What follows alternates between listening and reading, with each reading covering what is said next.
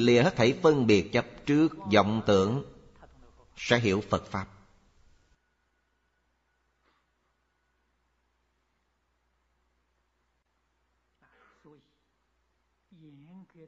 Nói nghiêm ngặt, Thọ tam quy ngụ giới, Chẳng phải là chuyện dễ dàng.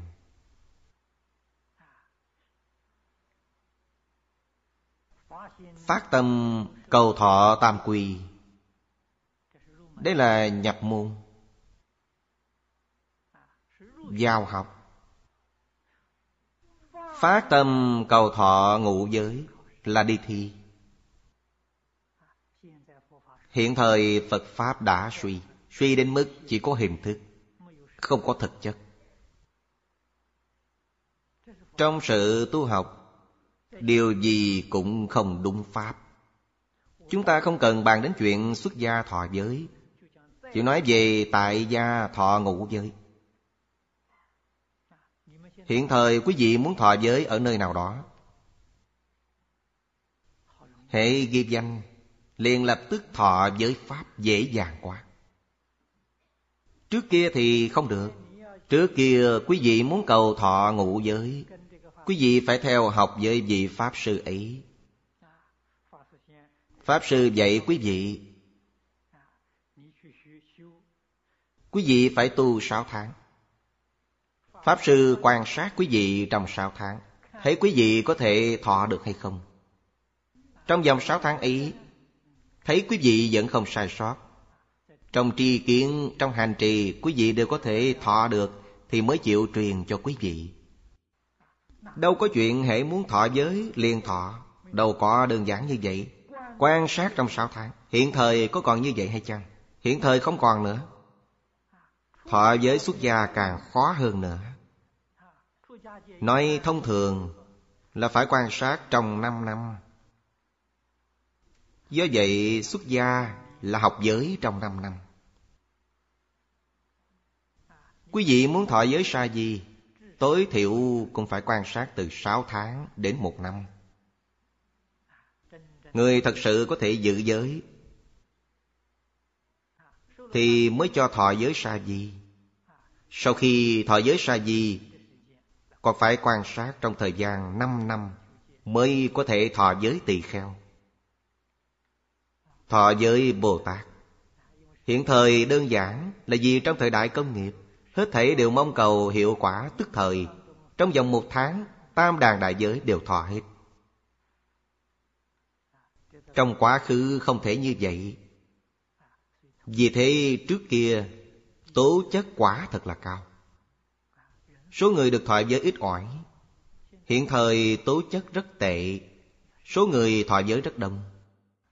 Những điều này đều nhằm giảng rõ nghiệp lực, có quan hệ rất sâu.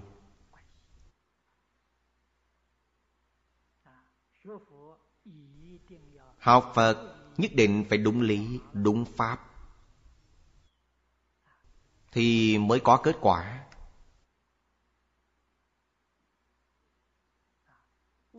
Trái nghịch lý luận, chẳng tuân theo pháp tắc.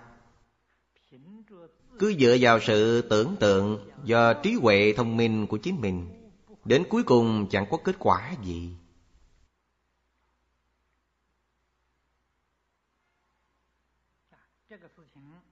Chuyện này đã được nói rõ trong đàn kinh. Nơi đoạn nói về vĩnh gia đại sư. Kinh bảo rõ ràng với chúng ta. Trước thời oai âm dương Phật, Tự mình tu hành thì được. Từ sau thời oai âm dương Phật, Nếu không có thầy, Tự mình tu hành mà thành tựu Đều là thiên ma ngoài đạo. Không một ai có thể thành chánh quả. Oai âm dương Phật Là vị cổ Phật Từ vô lượng kiếp trước. Từ sau thời Ngài, Những kẻ không có thầy mà tự thông Sẽ đều là thiên ma ngoài đạo.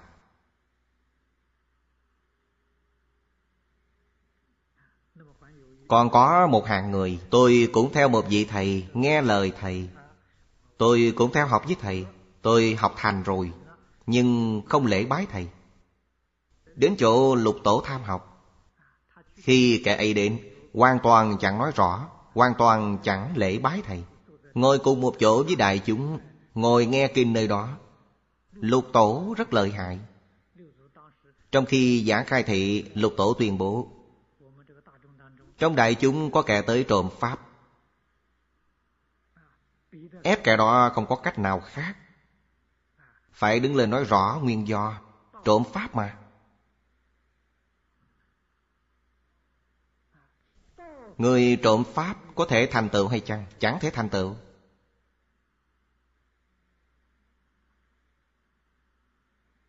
Do vậy, chẳng đúng Pháp thì sẽ như thế nào?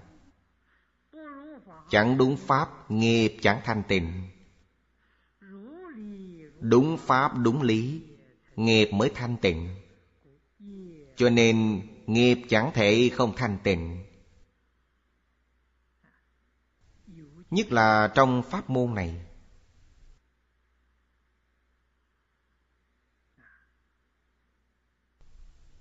Pháp môn này gọi là pháp môn tịnh độ. Đều được tu là tịnh nghiệp.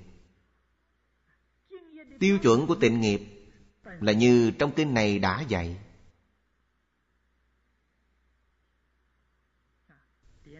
Bộ sớ sao của Liên Trì Đại Sư Và sách diễn nghĩa của Pháp Sư Cổ Đức Đều nhằm nói rõ cách tu Và cảnh giới của tình nghiệp.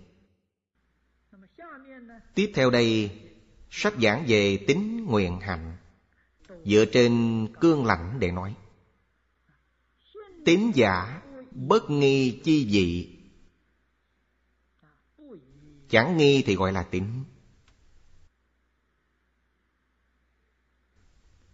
Ư tịnh độ diệu lý, Thâm tính bất nghi. Đây mới gọi là tin tưởng thật sự. Hiện thời chúng ta có tin hay không? Rất khó nói. Nói quý vị không tin Thì dường như quý vị rất tiền thành. Nói quý vị tin thì Vẫn chưa hiểu đạo lý tịnh độ Vẫn chưa hiểu thì làm như thế nào? Chớ nghi. Căn bản là chẳng hiểu đạo lý trong pháp môn này. Người ta nói, ta liền tin ngay. Ta học ngay, Còn chưa hiểu đạo lý. Nhưng không dấy lên nghi vấn. Sau khi đã nhập cảnh giới, mới khởi lên nghi vấn. Mới đặt câu hỏi. Chúng ta không hiểu đạo lý này. Chẳng hiểu Là do vô minh che lấp. Đấy cũng là một chướng ngại lớn. Nhất định phải hiểu lý. Nhất định phải đoạn nghi sanh tính, Thì mới là tính tâm chân thật.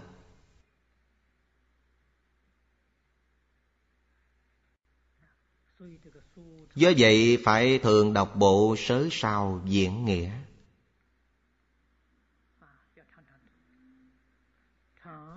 Xem thường xuyên. Quý vị có thể niệm kinh Trong khóa tụng sáng tối. Kinh Di Đà không dài. Nói chung, Mỗi ngày phải đọc mấy đoạn sớ sao diễn nghĩa. Có nghi thì phải hỏi. Chúng ta cùng nhau nghiên cứu, Thảo luận. Lý càng biện định, Càng hiểu rõ. Hiểu rõ rồi, Chúng ta sẽ đoạn sạch nghi. Tính tâm mới thật sự kiến lập. Đương nhiên, Trong khi giảng giải, Sẽ có nhiều nghi vấn được phục đáp. Trong khi giảng giải không nêu ra, Sẽ chẳng có phúc đáp. Trong Pháp hội niệm Phật mỗi Chủ nhật Chúng tôi chuyên môn giải đáp câu hỏi cho quý vị. Hy vọng quý vị nêu ra nhiều câu hỏi Để chúng ta cùng nhau nghiên cứu, thảo luận. Hạnh giả su tạo chi vị Ư di đà danh hiệu Niệm niệm minh liễu. Hạnh là nói tới tu hành. Hạnh là hướng đến, Là tạo tác. Chúng ta hướng đến mục tiêu nào? Hướng đến mục tiêu là Tây Phương cực lạc thế giới, Đi theo phương hướng ấy. Hết thể tạo tác của chúng ta Phải tương ứng với mục tiêu ấy. Kinh dạy chúng ta phương pháp tu hành là Chấp trì danh hiệu Và nhất tâm bất loạn. Tâm chẳng điên đảo. Ba câu này quan trọng nhất. Ba câu này Là điều kiện cần phải hội đủ Để sanh về Tây Phương cực lạc thế giới. Đối với danh hiệu Di Đà Danh hiệu là bốn chữ A-di-đà Phật. Nam Mô, Có nghĩa là quy y. Thêm Nam Mô thành sáu chữ, Tức lục tự hồng danh. Niệm niệm minh liễu. Niệm, Chẳng phải chỉ là miệng niệm. Chữ niệm thuộc loại hồi ý. Niệm gồm hai chữ kim và tâm ghép lại.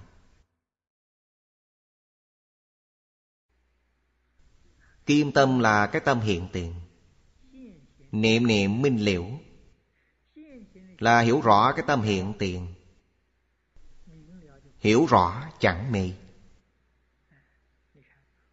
A-di-đà Phật là vô lượng giác. Giác chứ không mê.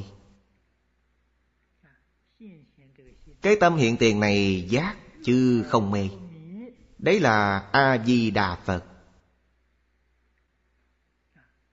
Niệm niệm đều hiểu rõ, Niệm niệm đều chẳng mê. Đấy là quy y vô lượng giác. Do vậy, Một câu danh hiệu phải khiến cho cái tâm hiện đang mê hoặc điên đảo của quý vị Xoay chuyển. Phải đánh thức nó.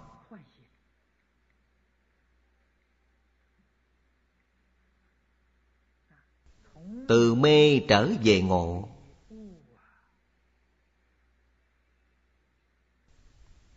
Từ nhiễm trở về tịnh. Từ loạn tâm quay về nhất tâm. Đấy là hạnh.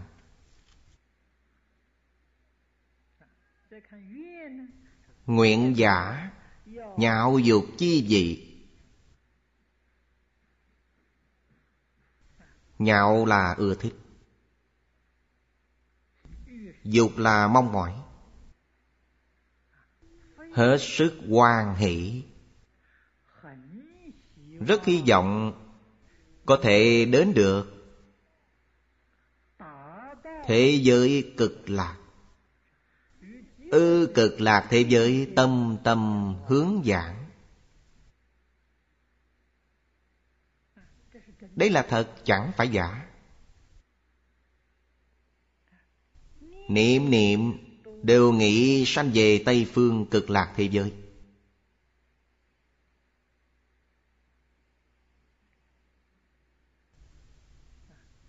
Đó gọi là nguyện. Chúng ta hãy suy nghĩ. Tính nguyện hạnh có hay không?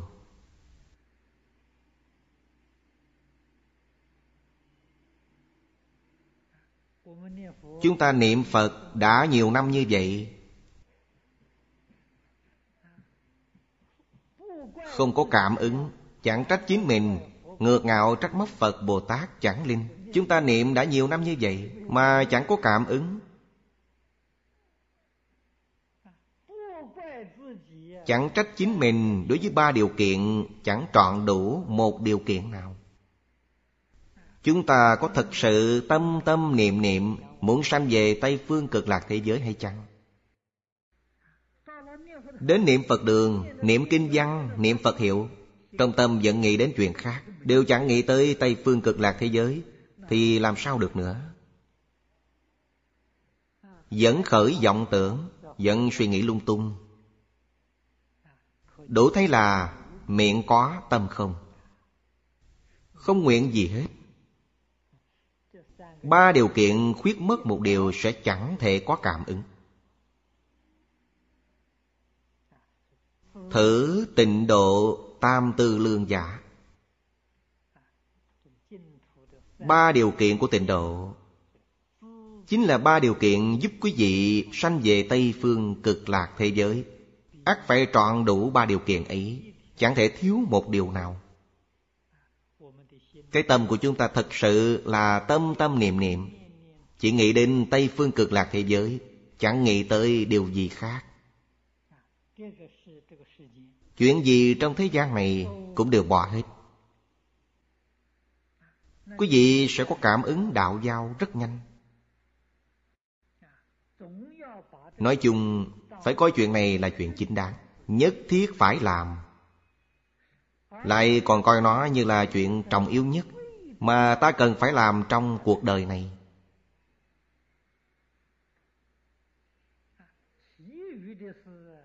Những chuyện khác đều là chuyện giặt giảnh chẳng khẩn yếu. Còn chuyện này là chuyện lớn, Là chuyện khẩn yếu nhất.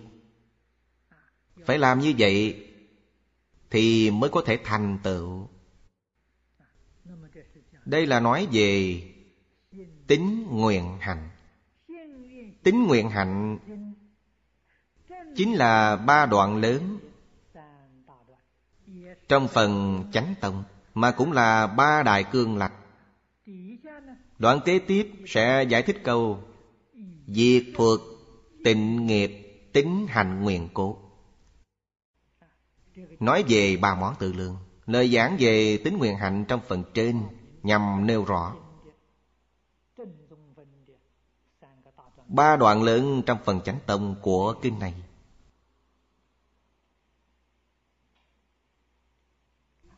Tức nội dung của phần chánh tông Hoàn toàn tương ứng ba món tư lương tịnh độ.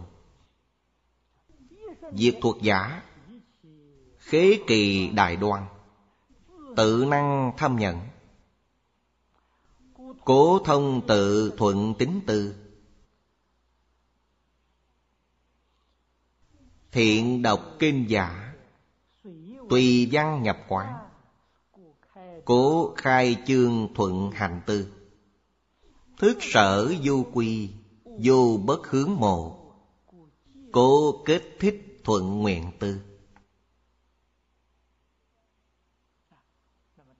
Bộ sớ sao của Liên Trì Đại Sư Gồm ba đoạn lớn. Thông tự đại ý. Khai chương thích văn Và kết thích chú ý. Ba đoạn lớn này cũng tương ứng với phần cốt lõi của kinh này. Tức là ba món từ lương. Đoạn lớn thứ nhất là thông tự đại ý. Tương ứng với tư lương tính Trong ba món tư lương. Câu nói này hết sức khẳng định, Hết sức chính xác. Đoạn thông tự đại ý Chưa bước vào kinh văn, Chưa dạng đến kinh văn. Nhưng phân lượng chiếm cả một quyển. Toàn bộ quyển thứ nhất, Giảng về Thông tự đại ý.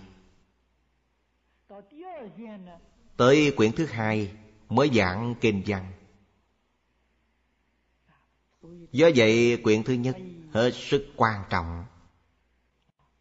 Chúng ta đọc sớ sao Nếu đọc xong quyển thứ nhất Tính tâm kiên cố, Tính tâm đã kiến lập Thì công đức ấy chẳng thể nghĩ bàn.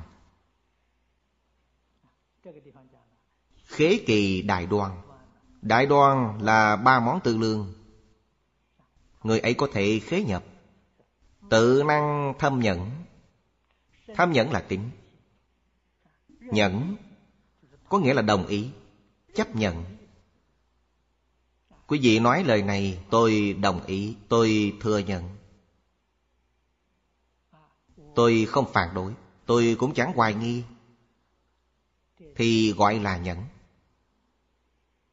Sự chấp nhận y không hời hợt, Nên gọi là tham nhẫn. Vì sao tham nhẫn?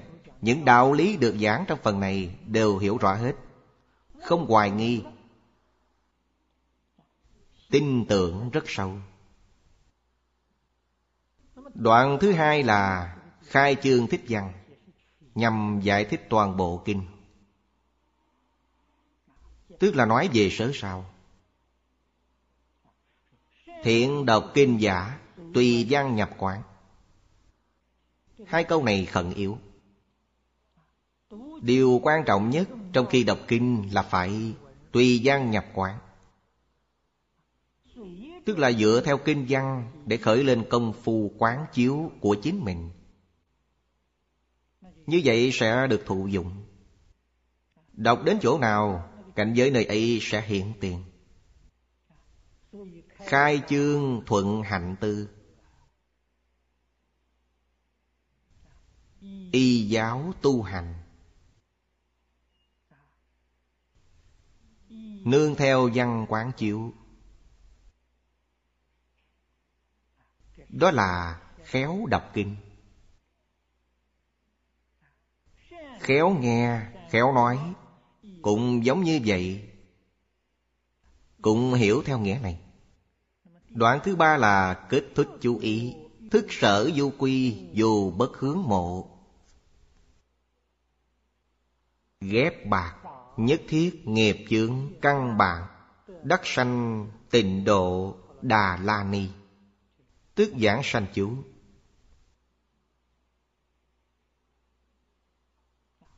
vào sau bản kinh này chú có công năng dẹp trừ nghiệp chướng của chúng ta.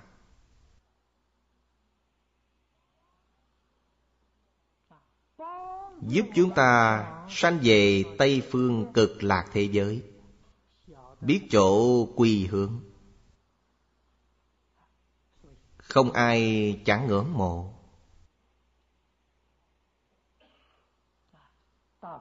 Cố kết thích thuận nguyện tư.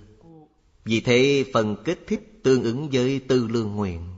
Tư lương nguyện trong ba món tư lương. Tiếp theo đây, chúng ta lại xem phần khoa phán.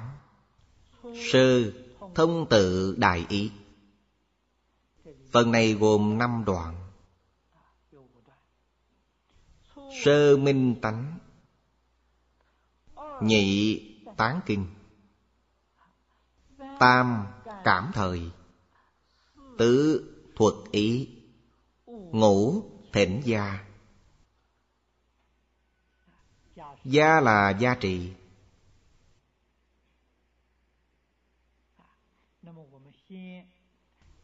Chúng tôi giải thích Tên gọi của năm khoa này trước. Đây là năm khoa nhỏ, Tức các tiểu đoạn. Sơ minh tánh giả. Giải thích tên gọi của khoa này. Minh tánh là gì? Từ tên gọi của khoa này, Quý vị sẽ biết Căn cứ Lý luận của bộ kinh này. Chẳng thể nghĩ bàn. Mới có thể thật sự nhận biết giá trị của bộ kinh này.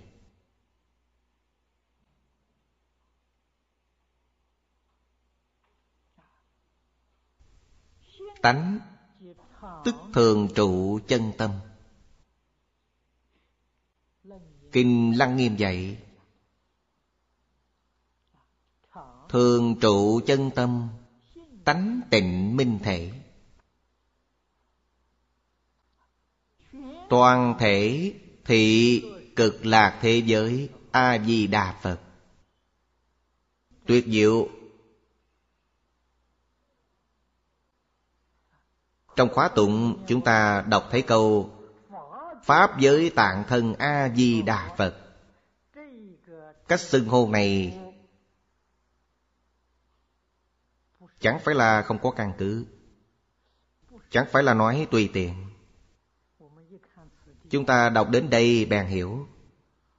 Đúng là Pháp giới tạng thân. Vì sao? Toàn thể là Đức A-di-đà Phật Ở thế giới cực lạc A-di-đà Phật là gì? Chính là chân như bổn tánh của bản thân chúng ta. Đấy gọi là Duy tâm tịnh độ, Tự tánh di đà. Là căn cứ lý luận cho pháp môn này. Nêu rõ giáo thể của kinh này Cho chúng ta thấy. Sơ minh giả, Minh là nêu rõ.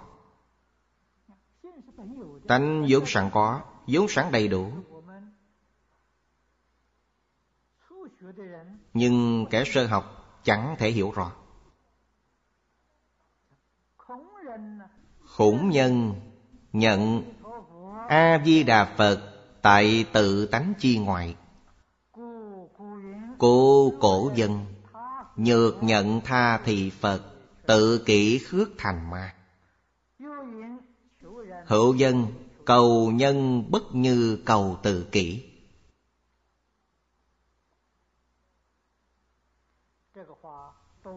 Những câu nói này đều là lời lẽ trong thiền tông. Vì vậy Đại sư bắt buộc phải nói rõ cho chúng ta biết Chỉ giúp cho chúng ta Khiến cho chúng ta nhận biết rõ ràng Bản thể của pháp môn này là gì? Căn cứ lý luận của pháp môn này là gì? Chính là chân như bổn tánh của chính chúng ta Là chân tâm thường trụ. Có những điều hiểu lầm Như đã nêu trong đoạn vừa trích trên đây hay không? Có, không chỉ có mà còn có rất nhiều. Nói chung Người ta thường tưởng A-di-đà Phật Ở ngoài tự tánh. Cầu Pháp ngoài tâm Đó là ngoài đạo. Chẳng biết Tây phương cực lạc thế giới A-di-đà Phật Do tâm của chính mình hiện Là do thức của chính mình biến. Chẳng biết đạo lý này. Tôi nói như vậy, quý vị hiểu ngay. Từ nay trở đi, quý vị bắt đầu biết. Có thật sự biết hay chăng? Chưa tròn hết. Vì sao? Thế giới trước mắt chúng ta Có phải là do tâm tạo hay không? Có phải là do thức biến hay không? Cũng vậy, chẳng khác gì Thế giới hiện tại này, Do uế tâm biến ra Thế giới cực lạc, Do tâm thanh tịnh của chúng ta biến ra Thế giới này do cái tâm ô uế biến ra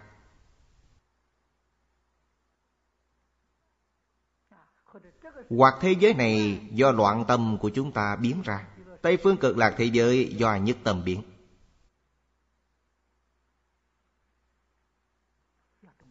Phải hiểu đạo lý này. Thật sự hiểu rõ, Tự và tha chẳng hai. Dạng Pháp giống như một. Nếu quý vị có kiến giải này, Quý vị khẳng định như vậy Quý vị tu học Đại Thừa Phật Pháp chẳng khó. Quý vị thật sự là Pháp khí Đại Thừa. Có tư cách tiếp nhận Phật Pháp Đại Thừa. Nếu quý vị chẳng tin tưởng, Thì hãy học dần, Bồi dưỡng dần dần. Nếu quý vị tin tưởng, Chẳng ngờ vực, Quý vị bèn có tư cách tu học Đại Thừa. Tâm lượng quý vị đương nhiên sẽ mở rộng. Chẳng còn có thị phi nhân ngã, Vì sao? Hiểu dạng Pháp chỉ do tâm biến Dạng Pháp giống hệt như một, Dạng Pháp chẳng sai. Giống như Kinh Hoa Nghiêm đã dạy, Tâm Phật chúng sanh tam vô sai biệt.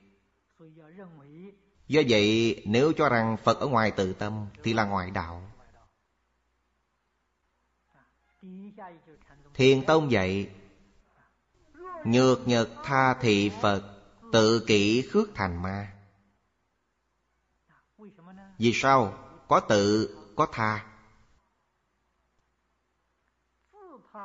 Thì tự và tha là hai bên Hai bên chẳng phải là ma Thì ai là ma?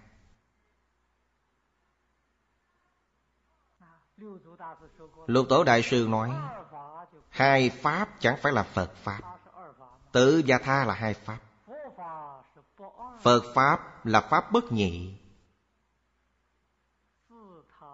Tự và tha bất nhị. Có tự và tha hay không? Có tự, có tha. Trên mặt sự tướng quyết định là có Trên mặt tướng quyết định là có Nhưng trên mặt lý quyết định chẳng có. Lý là một. Còn sự tướng thì có tự và tha. Lý là một, Trên mặt lý không có.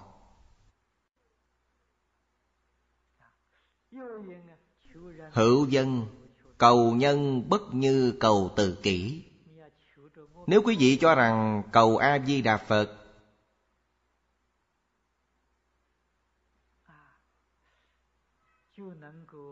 sẽ có thể giảng sanh tây phương cực lạc thế giới. Đấy là mê tín.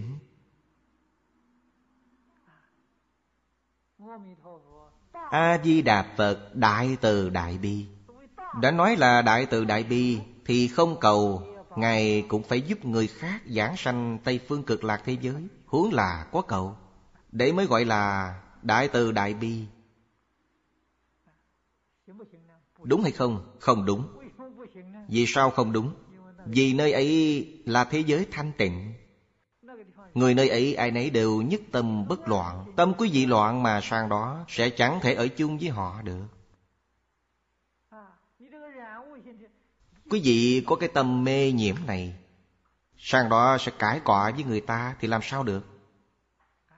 Do vậy, quý vị không đi sang đó được. Cầu người khác chẳng bằng cầu chính mình. Cầu chính mình nhất tâm bất loạn. Cầu cái tâm của chính mình chẳng điên đảo. Chỉ cần ta thật sự tu được cái tâm không điên đảo, Nhất tâm bất loạn Chắc chắn giảng sanh. Hoàn toàn phù hợp với điều kiện của Tây Phương cực lạc thế giới. Khi đó, phát nguyện giảng sanh A-di-đà Phật nhất định đến tiếp dẫn. Do vậy giảng sanh Tây Phương cực lạc thế giới A-di-đà Phật làm tăng thượng duyên cho chúng ta. Chẳng phải là thân nhân duyên. Thân nhân duyên là chính mình.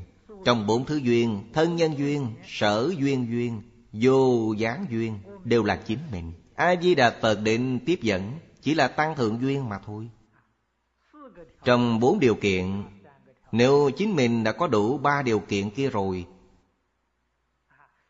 Thì A-di-đà Phật mới giúp đỡ được. Cứ một mực ý vào A-di-đà Phật, Chắc chắn sẽ uổng công. Quý vị chẳng hiểu ý nghĩa lời Phật dạy. Quý vị hiểu lầm mất rồi. Chẳng phải là Phật Pháp không linh, Mà do chính mình sai lầm. Chứ không phải là Phật sai lầm.